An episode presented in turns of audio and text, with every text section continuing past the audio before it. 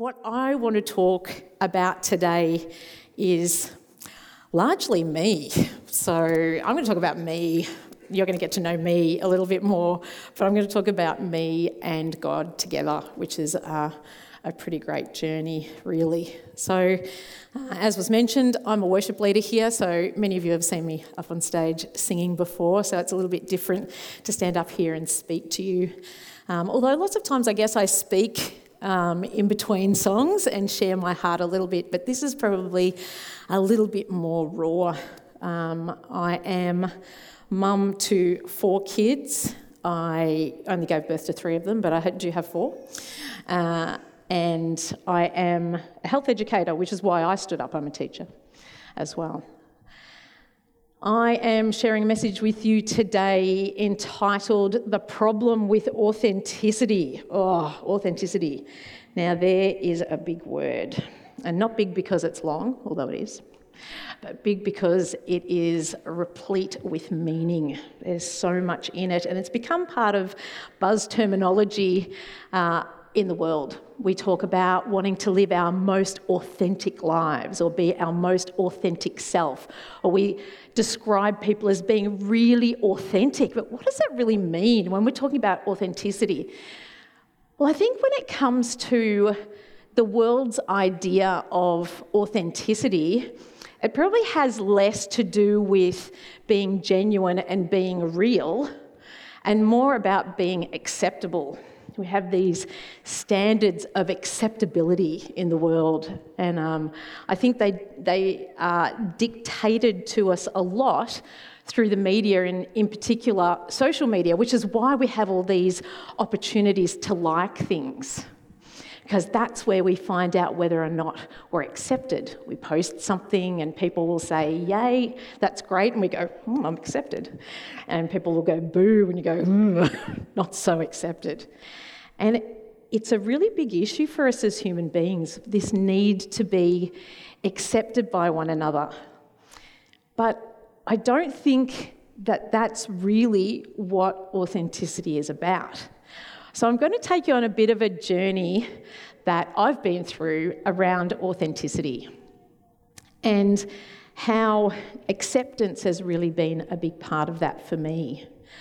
Um, when we look at the dictionary def- definition of authenticity, it includes things such as to be of undisputed origin. I love that. To be of undisputed origin and to bear a faithful resemblance. And we're going to come back to that as I keep talking, but uh, we'll, we'll bear those things in mind.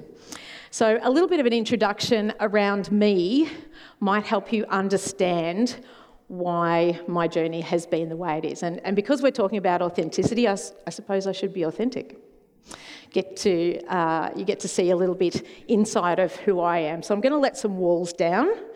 Um, and uh, this morning, um, whilst I was spending time talking and listening to God, uh, I felt Him really press on my heart that if we want authenticity, we need to be authentic.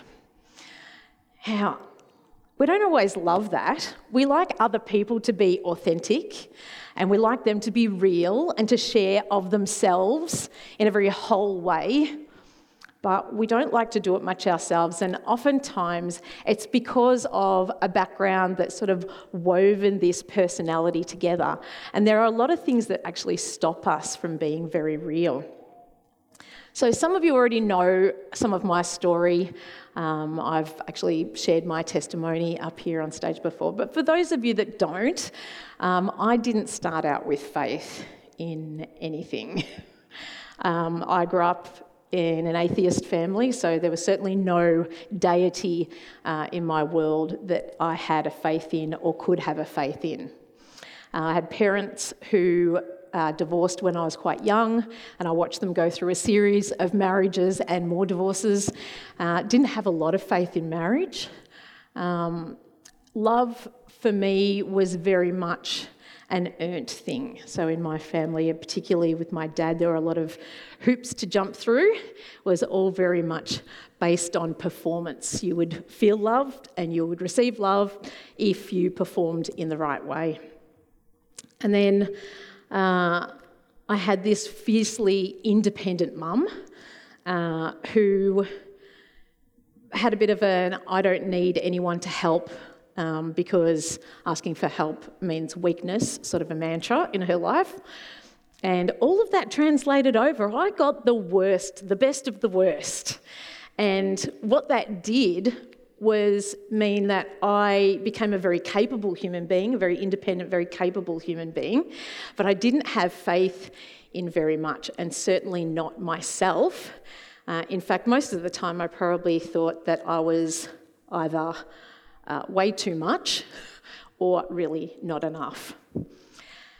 It makes it hard to then share of yourself in a real, in a genuine way. Because when you're doubting yourself all the time, uh, you start to hide away the bits that you think are not really acceptable. And I guess as time went on, I felt like that there were more and more of those and not less and less. So, uh, with not very much faith in myself and no faith in anything else really, uh, and this whole keeping everything at arm's length and not being very real, coming to Christ was a really big step. In fact, it was a huge leap to be able to trust in something I couldn't see. What's more, I had to trust in a God who claimed to be a father that loved me exactly as I am. No hoops, no performance, the real me, the yucky me, the messy me, the broken me. And that was really hard to get my head around because I wasn't used to that at all. As well as that, this God was actively pursuing a relationship with me. what? To this day, I don't have a dad who actively pursues a relationship with me. So, how was I going to come before a God who was doing these things that were so completely outside of my thought processes? I couldn't understand it, I couldn't grasp it, uh, none of it made any sense to me. As well as that, because I was desperate to be accepted by others, to feel loved, to feel validated, I then had to make a decision to follow after a very unpopular God, to follow after Jesus. Very unpopular name, and that meant that people weren't necessarily going to accept me. It was a big and hard call, and I'll cut the story short and, and come to the chase. Obviously, I became a Christian. God bridged the gap through that loving acceptance of me. And he wore me down. He wore me down to the point where I thought, this could actually be real. This could be something. I could follow a God who loved me completely as I am, who would accept me for who I was, who actually didn't want me to put on any airs and graces. He just wanted me to come. So, apart from that, I, I probably thought that if I, if I became a Christian, then I would have to change completely. Everything would have to change. I'd have to stop doing this and stop doing this and stop doing this because then I felt like I needed to earn the acceptance that God had already freely given me. Now, I know that seems silly, but we often get stuck in this thought process. I have to earn it. I know it's been freely given, but it's so big and so amazing and so powerful. How can I possibly accept it for free? It's a really hard thing to come at. And so, what we do is we start to try and earn it. So, when I first came to Christ, I was surrounded by a group of people who were very helpful. They told me exactly the way I needed to dress what I needed to say, how I needed to look to be acceptable. They gave me special lenses that I could look at the Bible through. that t- turned all of the grey areas black and or white. Perfect. Exactly what I needed a plan. I had a plan, and I could go with that plan, and then I could be acceptable to the people around me and to God. I'd forgotten that God had already accepted me. But people are really a different thing, aren't they? People are really hard because if they don't accept me, then what's the alternative? Well, it took me a while to work it out because I actually got pretty good at uh, the, the, whole juggling thing. I actually was, uh, was quite good at it. I managed to even keep my children quiet in church, kept my house very clean, cooked everything from scratch, read my Bible and tithed and served, tick, tick, tick, ticked all those boxes, did all the stuff not realizing that by doing that, I had picked up some masks along the way. I was kind of just covering up who I really was, not really sharing the heart of what was going on. Because I'd been told that if I did this, this, and this, I'd be accepted. And that was the right thing to do. That's what makes us good Christians doing all the things, ticking all the boxes making everybody happy around us. But what that often makes us is people living an inauthentic life. People come up to us and say, How are you? And we say, Good, great, fine, nice. Everything seems very lovely, but everything's very superficial, isn't it? We find it hard to dig down to any real depth because we don't want people to see that we might be struggling Heaven forbid that we might have problems in our life. Now, I learnt this the hard way by actually realizing that I had some struggles. So, 2006 um, was a, a, bit of a hard year for us. Um, we lost Glenn's youngest brother to a four year battle with cancer. And uh, we also had some pretty prominent people in our church uh, say and do some things that we were really less than impressed with um, and hurt some people that we love dearly.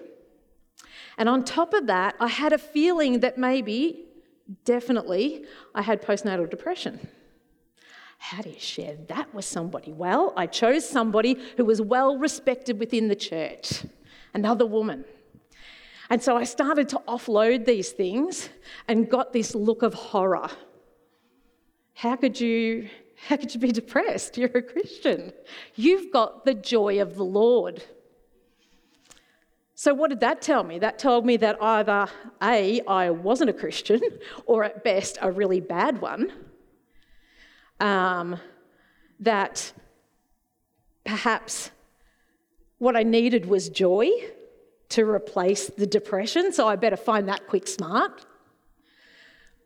Or that perhaps the best thing and the saddest thing, don't tell people your weaknesses. Don't share your problems. Because people are going to think less of you and they're going to judge you. And that judgment hurt me really deeply. And I felt really let down. And I think what it really did at that point was make me look for something more. Now, internally, I started that search, but externally, I clammed up. And I thought, I'm going to have to just find some more masks and have a few different lives going on. And I can be real with people that I feel comfortable with. Most of those were not believers or people from other churches, so that I didn't have to fear that they were going to judge me every time I walked into church. Oh, that's her. You know, she's got problems. She's got depression.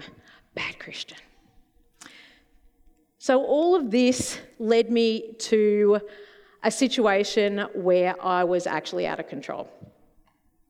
I got to where I was uh, working three jobs, training twice a day at the gym, six days a week. Um, I was saying yes to everything. Anybody been in that situation? Oh, do you think you can serve at church? Yes. Do you think that you could be on this team? Sure. Could you start a committee? Yep. Not a problem. Then you go home and have this private meltdown because you know you can't possibly spread yourself that thin. And then you beat yourself up for being a bad Christian. Bad Christian. Why would you even doubt that? Surely you can do everything. No. I'm here to tell you you can't, and that's authentic. You can't. I couldn't, you can't. But we want everybody to think that we can because we want to be accepted. We want people to think the best of us. The problem with this is that what we're doing is applying our own solution to the problem, aren't we? If I just work at it a bit harder, pull up those bootstraps, then everything will be fine. Excuse me. It's not. It's not fine because we're now doing everything in our own strength and we're living these weird lives where we turn up to church and we go, hey, everybody, everything's great. And then you take the mask off and then you go home and you're yelling at your kids or you're horrible to your husband. And then you go to work and then you're trying to be good there and work to the best of your ability. And you don't have this one life, you have these multiple lives because we're busy trying to be the best, most authentic version of ourselves, and we're not. We miss it. We miss the boat com- completely. So I got to the point where I wasn't okay, and I knew I wasn't okay. But who could I tell? There weren't many people around me that I trusted to tell this information to because I'd been judged before. So my husband knew, my very best friend in the whole wide world. And he could see that things were not great. And he could see the struggle I'd had over the years being a people pleaser, trying to keep all the plates spinning, and that it wasn't working. So I actually went and got some professional help because by this stage I was not only depressed, but I was also highly anxious and not functioning terribly well. And was also feeling that God was really distant. And it wasn't Him that was distant, it was me because I was doing everything on my own. Okay, I've got this. I'm at the wheel here, I'm driving. And so, what does God do? Because when you don't go to God for help, can God still help you? Well, He can. And He helps us in the strangest possible ways sometimes. So, how did God step in? Well, He held my hand as I watched my mum die from cancer. He also held my hand as I made decisions that ended relationships in my family with my dad, with a brother, with a sister. He walked with me as I went through pain. I blew a disc and was out of action for weeks and couldn't do all that crazy training anymore. And I got professional help. Somebody gave me some tools to help me, to help me to deal with my mental health stuff, but also to help me find my way back to God. And I realized that He was never far away from me. And I started to experience God in a way I hadn't before. Jeremiah 29:13 tells us, "You will seek me and find me when you seek me with all of your heart." And these words lifted off the page as Glenn and I started to do exactly that. We started to seek God. As I looked, I found God more and more in His Word, showing me who He is, who I am, who we are, and what He wants us to do in this life. I stopped reading to tick a box, to be able to quote a verse, so that I seemed like a good Christian. I started reading so that I could find God because I needed God. And oftentimes, what God does is say, I'm going to allow you to go into a really hard stage right now so that you can't lean on all of the things you've been leaning on, so that you can't take control anymore, and so that you'll seek me. And I did. Boy, this is where the rubber met the road for me stuff really started to happen. God helped me to start removing those masks which is pretty important, and live one homogenous existence. It's so scary to go, I'm not going to pretend to be someone different in different scenarios. I'm actually just going to be me, just me, this person, like it or lump it.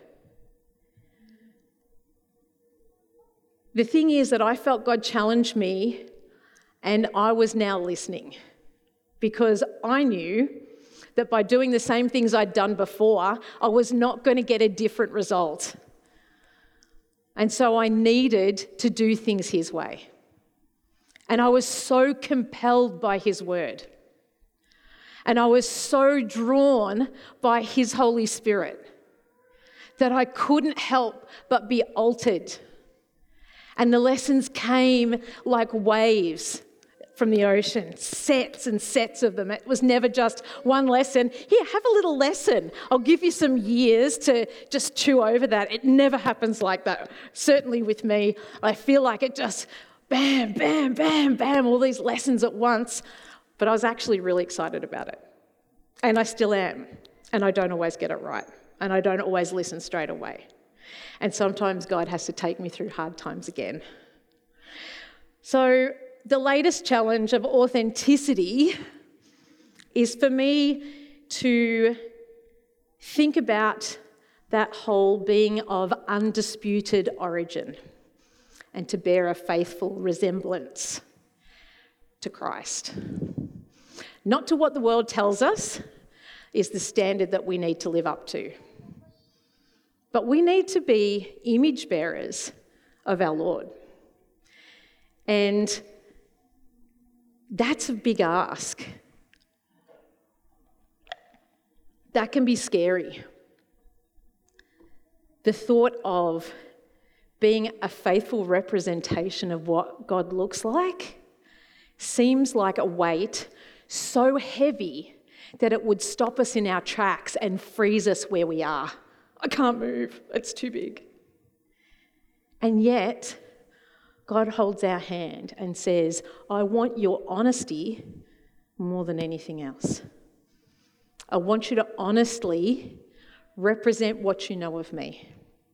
I want you to love me and I want you to love others.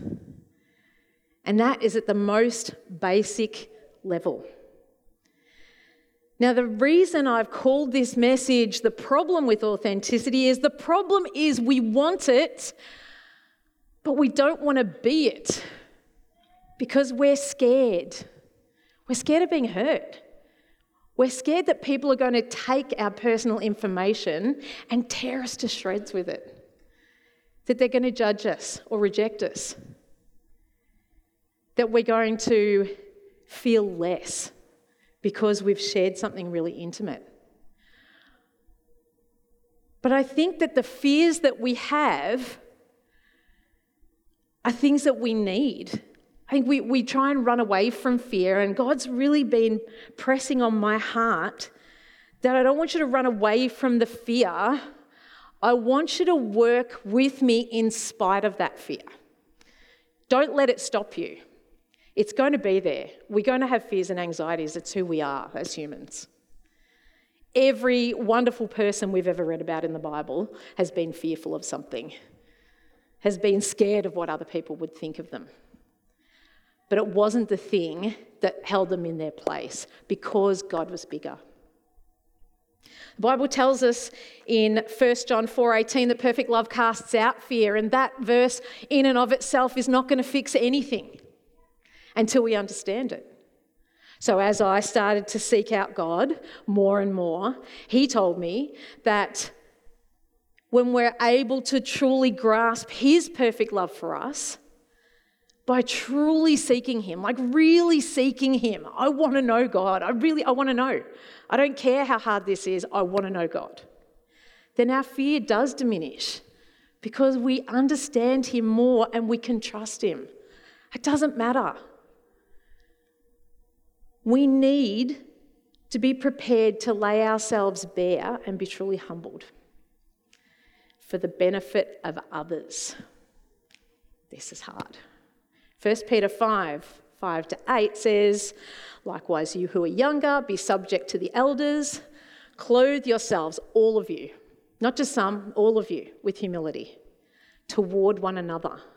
For God opposes the proud but gives grace to the humble. Humble yourselves, therefore, under the mighty hand of God, so that at the proper time he may exalt you, casting all your anxieties, fears on him, because he cares for you. And he cares about the authenticity of our relationships with one another. I think sometimes we do each other a real disservice by not being real and honest with one another. If I don't share my stuff with you, you're never going to feel like you can share your stuff with me. And so we all walk around wearing the masks, don't we? So let me share something with you. Uh, I like to be able to do everything myself and muscle through stuff. But at the end of last year, I was told I had a malignant early cancer growth in my breast. I didn't want to share that with anyone because I thought I'll just press through this on my own. But God had a different plan. And what God said was, I don't want you to wear any masks in this situation. I want you to press into your community, accept help, be authentic. This is not about you. And as hard as it was, I obeyed and I learned. I want everyone to know I'm actually fine. I've had surgery, it was great. I've had radiation, I'm out the other side of it. God is amazing. But the most amazing thing that I learned about all of this was that I had to let my guard down and let people into my world. That it's a two way thing. I'm the first person to put my hand up when somebody says, oh, somebody's sick or somebody needs a meal. I'm like, I'm on it. I'm there. I can do that. I can serve. It's easier to serve than to receive it.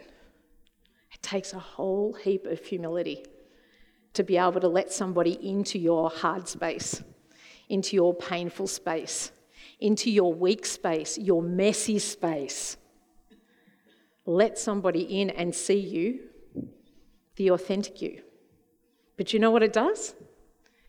It gives them the blessing of being able to serve you and see that you're not the masks, that you're more than that. And they go, Oh, you're a real person, thank God. How many times have we thought that about other people? Oh, I thought you had it all together. And all of a sudden, I realized that you're the same as me. So, why do we do it? We have perfunctory conversations with one another over a coffee. Let's talk about the weather. Let's talk about the football. How about let's talk about what's really going on in our lives? How about we cut this disease that has pervaded our church off and stop it? Stop pretending to be something we're not, something we think other people want us to be. It's not real. But Satan would have us live like that every day. And God calls us into something deeper relationships, real relationships with one another. How else do we work as a community? But to say, you know what? I need help. And I want to take this opportunity to thank all of those people who helped me during that time. For the four weeks after I had surgery, I wasn't allowed to do any housework, which nearly killed me. And I had a beautiful young woman from this church come in and clean my house every single week. And I let her into my mess and she cleaned my toilets. And that was a humbling experience.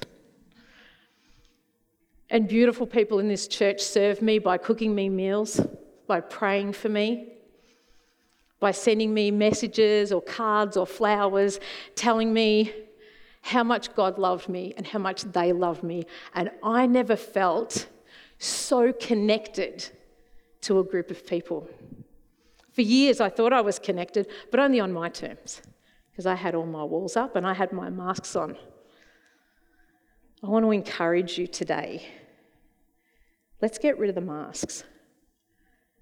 Let's stop being who we think we're meant to be. And let's start being who God wants us to be the real, the authentic, the true version of ourselves in our weakness, in our hard spots, sharing lives with one another. Thanks for going along on this little strange journey with me this morning. It's no easy thing to stand up in front of a group of people that you really love and respect and saying, gee, life's hard, but you know what, it's okay. And I want you to be okay. And if you're not okay, I want you to know that that's okay as well. I'm going to ask the team to come up and we're going to sing this last song is called Make Room and I want us to let the words really distill into our hearts. Whilst we're doing everything on our own strength, we don't leave a lot of room for God in that, for Him to work in us. We've got to make that room. Make that room for God's Spirit to come in and speak to us and say, let it all go. Be vulnerable. This is what God wants. Let's go out and have cuppas together and be real. Let's not pretend anymore. Let's get rid of the traditions and the religion and the things that we think everybody wants to see. Because not only does it open up relationships with each other, it opens up relationships with God. And it makes people who don't know God want to know God because they see a place for themselves here. Let's pray. Father God, you are amazing and you are always authentic with us. You've told us that you accept us as we are. Help us to let go of all the things that hold us back from that authentic life. And help us to help others to do that as well by being real. Lord, we just commit ourselves to you today. Have your way in our hearts. Lord, we want to make room for you in our lives every day and for each other as well. And we commit ourselves to you this day. In Jesus' name.